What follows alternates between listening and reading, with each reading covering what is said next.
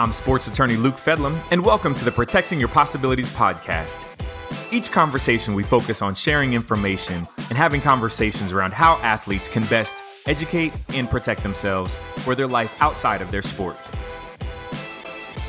Thank you so much for tuning into the Protecting Your Possibilities podcast. I'm your host, Luke Fedlam, and I am pumped for this episode. Today, we are going to talk about franchises. But before we get into it, I just want to share a little bit of the behind the scenes. So, this is actually my second recording of this episode.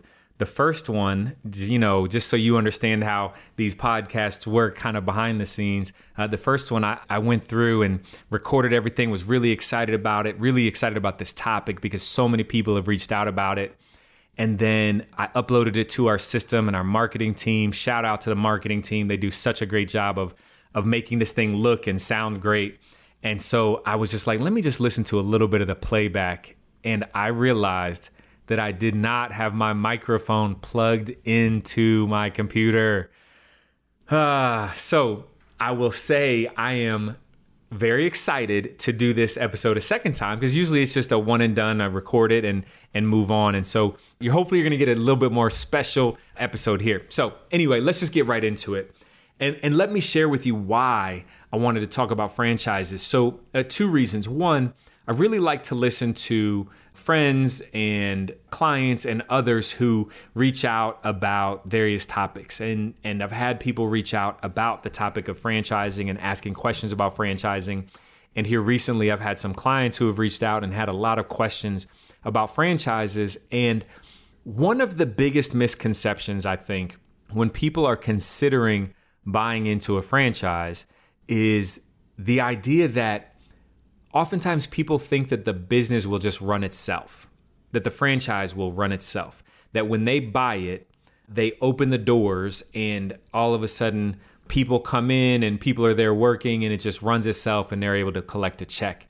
And that is just not the case. And so I want to share this episode in the hopes of helping people understand a little bit more about the process that they should consider when thinking about buying into a franchise and what that could look like, and some tips and some thoughts to help make that a little bit more smooth experience for folks. So, with franchising, listen, as it relates to athletes, we've seen a lot of different famous celebrities and famous athletes who have gotten into franchising. You know, Shaquille O'Neal, Peyton Manning, Junior Bridgeman has made a, a huge name for himself over the years with Wendy's franchises. So, I mean, there are a number of athletes who have done, you know, this and have gotten very successful when it comes to franchising. But what a lot of people don't realize is all that goes into it on the front end, especially when you're just starting off. And so I want to share some thoughts around what to think about. What type of due diligence should someone do prior to going down the path of buying into a franchise? And first and foremost, I think the first place to start is to think about what industry are you even interested in? What type of franchise would you want to purchase? I mean, there are franchises for everything franchises for tax work that's being done, franchises for food and restaurants that, that we're all very familiar with, franchises for beauty supply and eyelashes. And so, I mean, there's so many different industries that you could focus on when it comes to franchising. And so it's important to really understand kind of what industry interests you. What area do you even want to be involved in? Because you will most definitely, especially if you're just starting off in franchising, you'll definitely be involved because you really want to get to that point that you understand the business, you understand the operations, you understand the financial commitment that you're making when getting involved in a franchise. And so, thinking through that, thinking through the industry that you want to be involved in, the area that you want to get involved in is a great place to just start. And oftentimes people will start thinking about franchises because someone has come to them about getting involved or buying into a franchise. And so then that becomes your first primary and maybe even singular experience. And so it just sounds like everything sounds great. Like, this is awesome. But don't forget, people get compensated. People make money off of you making those decisions. So they're going to make it sound great. And we'll get into kind of some of those particulars and ways to protect yourself and think through that. But my encouragement to you is to think about research the industry that you want to get involved in. And if you want to get involved in, let's say, food, for instance, then you want to think about okay, do I want a quick casual type of experience like a, a Panera bread or something like that where you you know you get food pretty quick but it's more casual you know in dining experience etc do you want just the traditional fast food the pizza the burgers etc right? Do you want something that's more of a formal kind of sit down type of franchised restaurant the O'Charlie's or the Red Lobsters or the those types of restaurants right? There are so many different segments even within the food industry that you'll want to think about and consider. So these are all things to think about even just when you're starting your process of evaluating, but it gives you the power, right? Because now it's you considering the types of organizations that you might want to affiliate with, you reaching out and being able to compare and contrast as you're considering what potential franchise you might buy into, which is much different than someone approaching you and then you getting sold on that one particular opportunity in a in one, you know, specific industry. So again, just understanding what's out there is a great place to start. The next thing that I would I would share with you is to be very careful of people and these people might be very close to you. Maybe it's an advisor, maybe it's a family member, a friend, a teammate that is trying to get you to buy into a franchise.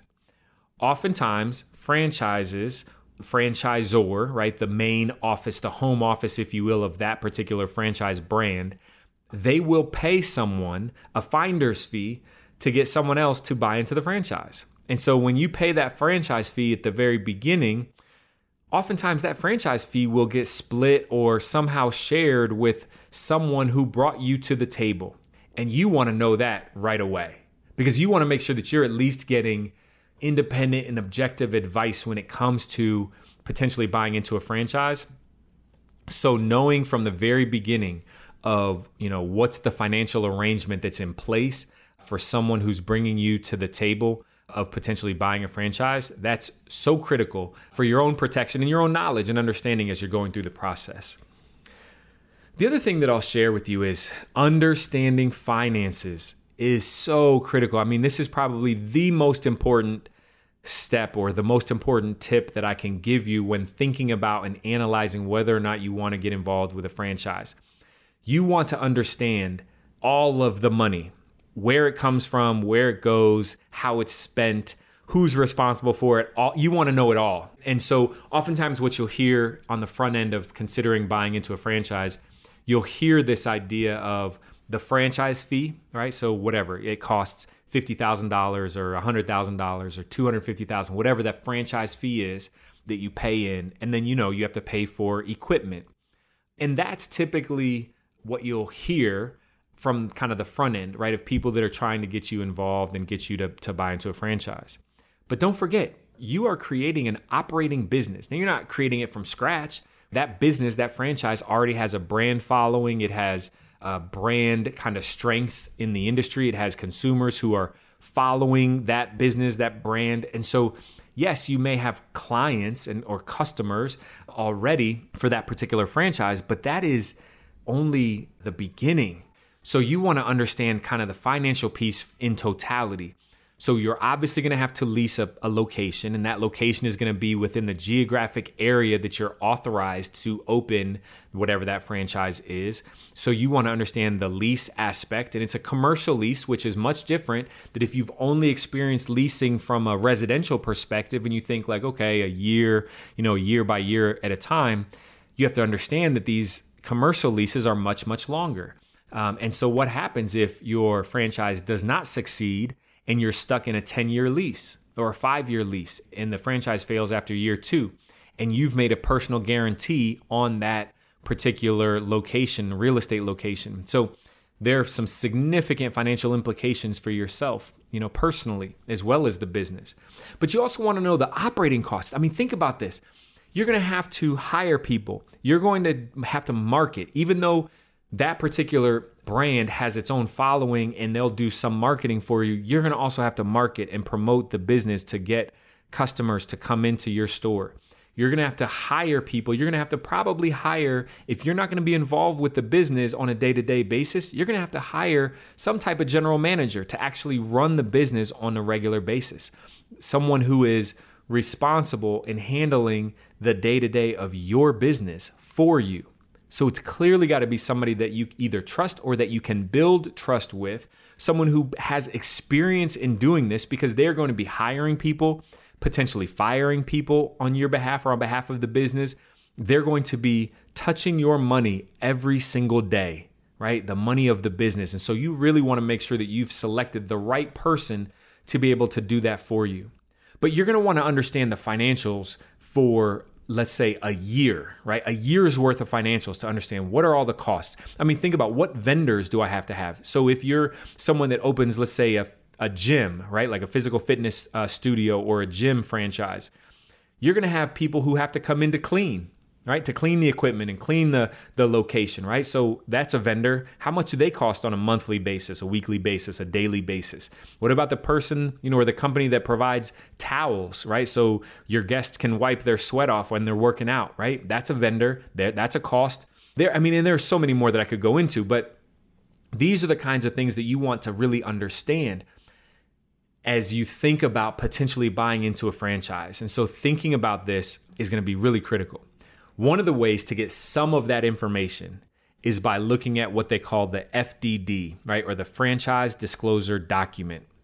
The franchise disclosure doc is a legal document that all franchisors are required to provide to potential franchisees when they're considering buying into a franchise.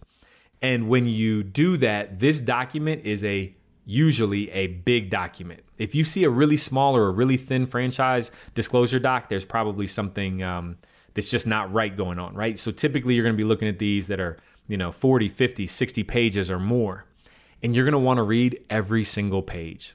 And, and I know that sounds like a lot, but the reason why is because you want to become a student and ultimately an expert in this particular franchise or this particular business. So understanding how everything works, how the marketing works, how the finances work, um, the royalty payments, how they work. I mean, what's what the franchisor is going to be responsible for, what you're responsible for, the operations, what your requirements are, what your restrictions and limitations are. All of that information you're going to find in that franchise disclosure document.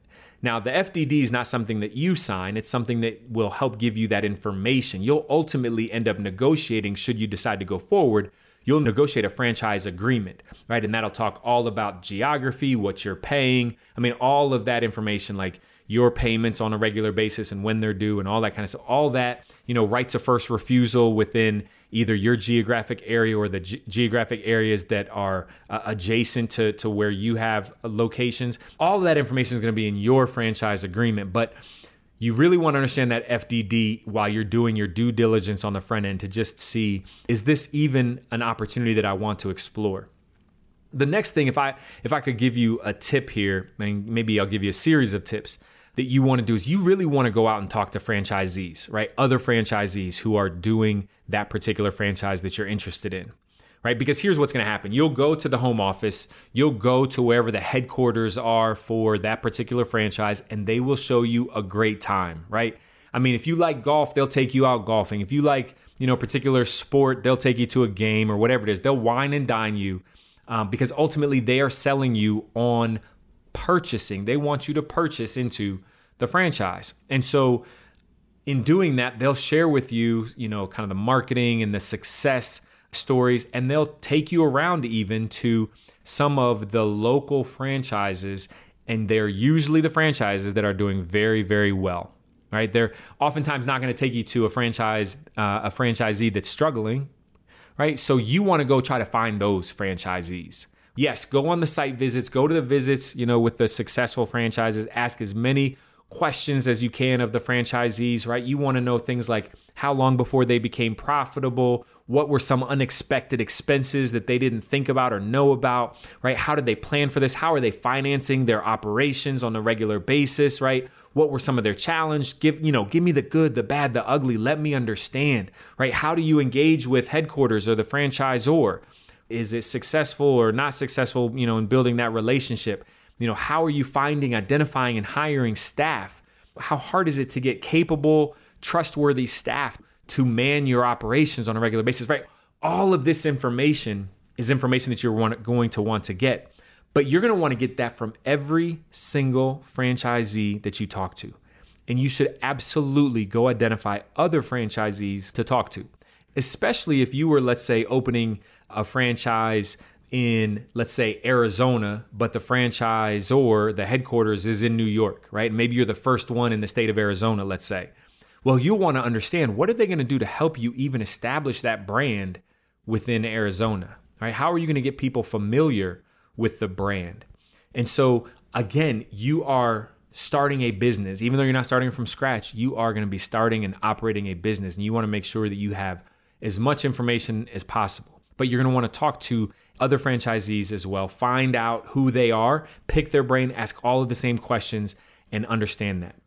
You also want to do your due diligence on the franchise itself. Has it been in any lawsuits, any significant consumer or customer complaints, any filings with the FTC, the Federal Trade Commission, right, on complaints by consumers, lawsuits by consumers, lawsuits between the franchise any franchisees or past franchisees and the franchisor.